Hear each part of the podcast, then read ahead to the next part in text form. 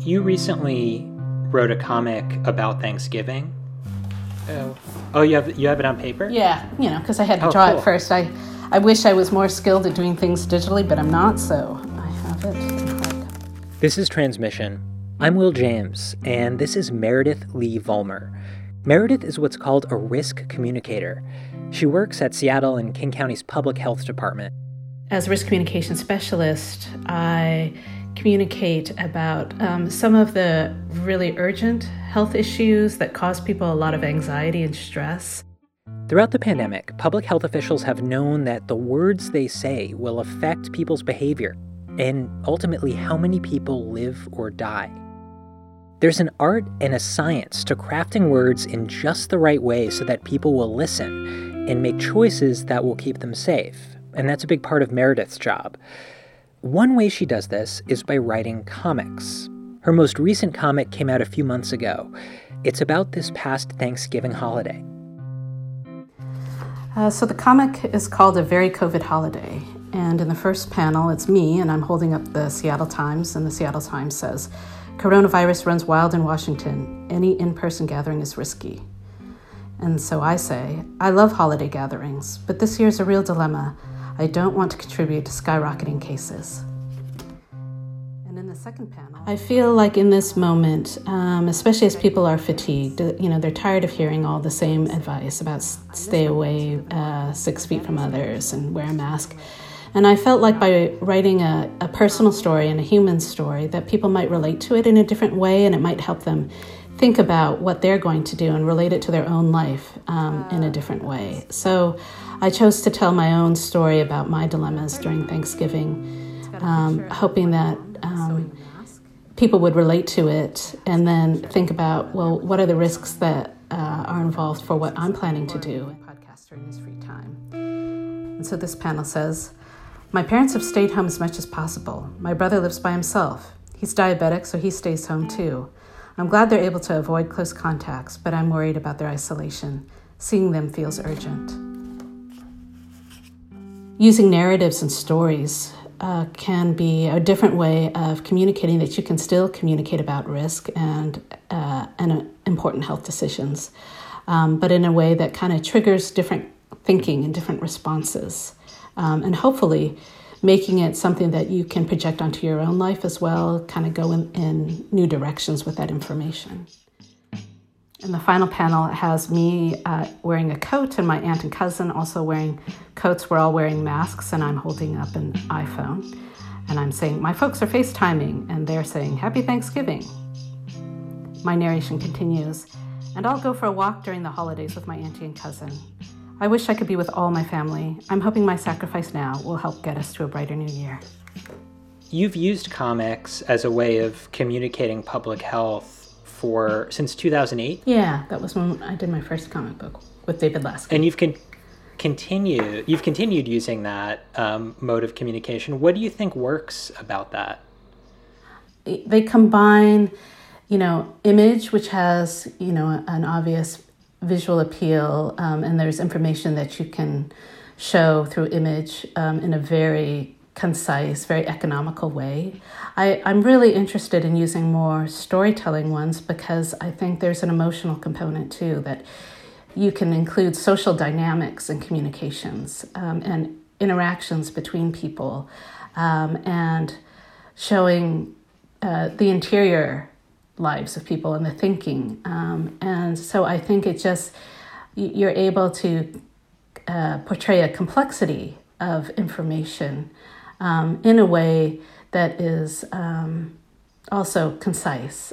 Sometimes there are ones that cause people a lot of alarm, but actually don't have the same impact than um, the ones that we're seeing. So Ebola was one that, of course, it had a huge impact globally uh, and especially in Africa. But um, here in the United States, the actual impact of the disease was very little, but it caused people a lot of stress. So there was a lot of communication about that. There's a lot of um, emotional impact uh, for people when they hear about something um, like Ebola, for instance, that it creates a, a, very strong emotional impact, and there is an actual stress response that happens. Um, and so, when people are feeling that stress, then cortisol floods their brain, um, and it really impairs people's ability to process information. Um, and so, if people can't process information, if their cognitive function is impaired, then of course that, that's going to really affect their ability um, to digest information and to make those important choices. Uh, so, one of the fundamental things I think um, in risk communication is that uh, as communicators, we have to think about how to help people cope with that stressful moment. Um, because if we can help them cope with that, then uh, it's going to help them literally be able to understand information better. So, how is it that um, empathy can play a role? Um, and I, I think when I first started doing risk communication, that sounded like a very warm, fuzzy ish kind of public health thing to say. Um, and as I've done this over the years, I really find that to be true that we have to, at some level, uh, demonstrate to people that we understand what they're going through in order for them to be able to cope with the situation and, and listen to what we have to say um, and be able to process that. I'm interested in trying to see the pandemic through your eyes a little bit as a risk communicator.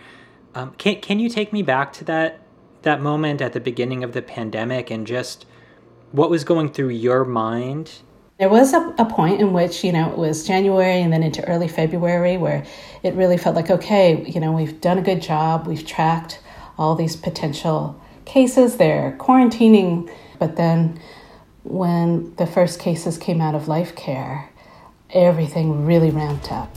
There is a lot of activity this hour at the Kirkland Nursing Home. It's been the source of that deadly coronavirus outbreak. And I'm just having to go nonstop, trying to react to everything that was happening in the moment, and yet knowing there was a lot of important information that I wanted to get out there soon because I, if we, if this was going to go pandemic, people really needed to be prepared. You actually wrote a comic a couple years earlier about the 1918 flu pandemic and the, the kind of hundred year anniversary of that, right? Yeah. Um, did you find yourself going back to that for sure comic and yeah yeah and actually i wrote my first pandemic comic book uh, in 2008 in those comics we talked about what had happened in 1918 and then um, what people would need to be ready for if we had a pandemic now. I had worked with David Lasky, who's a local Seattle cartoonist, and we had illustrated these scenes uh, that it was just pretty surreal as we saw it unfold um, because we had done pictures of empty cubicle spaces and um, empty playgrounds and stadiums where nobody was in the seats.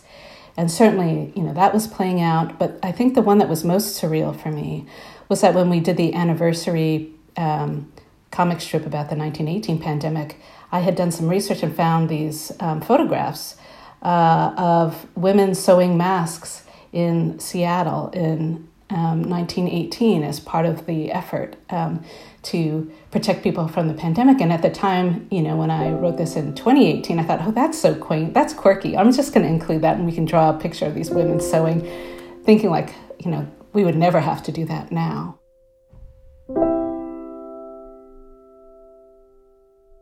the whole United States, including Washington state, has seen a really sharp and extreme increase in coronavirus infections throughout the winter and after the holidays. And that's despite a lot of efforts by public health officials to communicate the risk.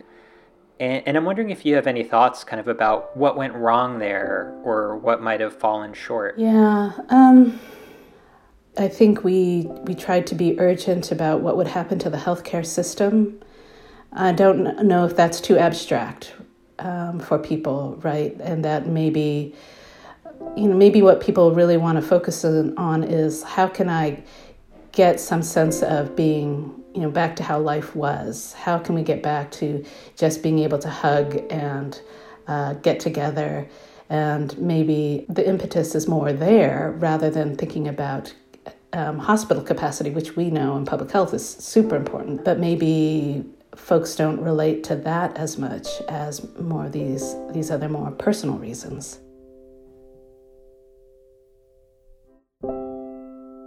How are you holding up these days?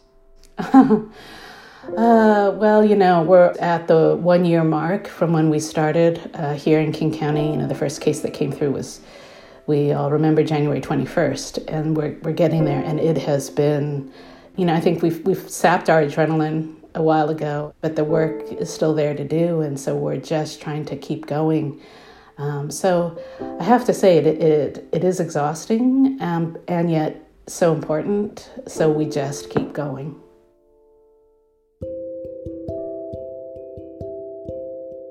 That's risk communicator Meredith Li-Vollmer of Public Health Seattle and King County. That's it for this episode of Transmission. Transmission is made possible with the help of the KNKX Newsroom. This episode was produced by Jennifer Wing and me, Will James. Our executive producer is Florangela Davila. Please consider giving us a rating and review on Apple Podcasts. Doing that really helps people find us.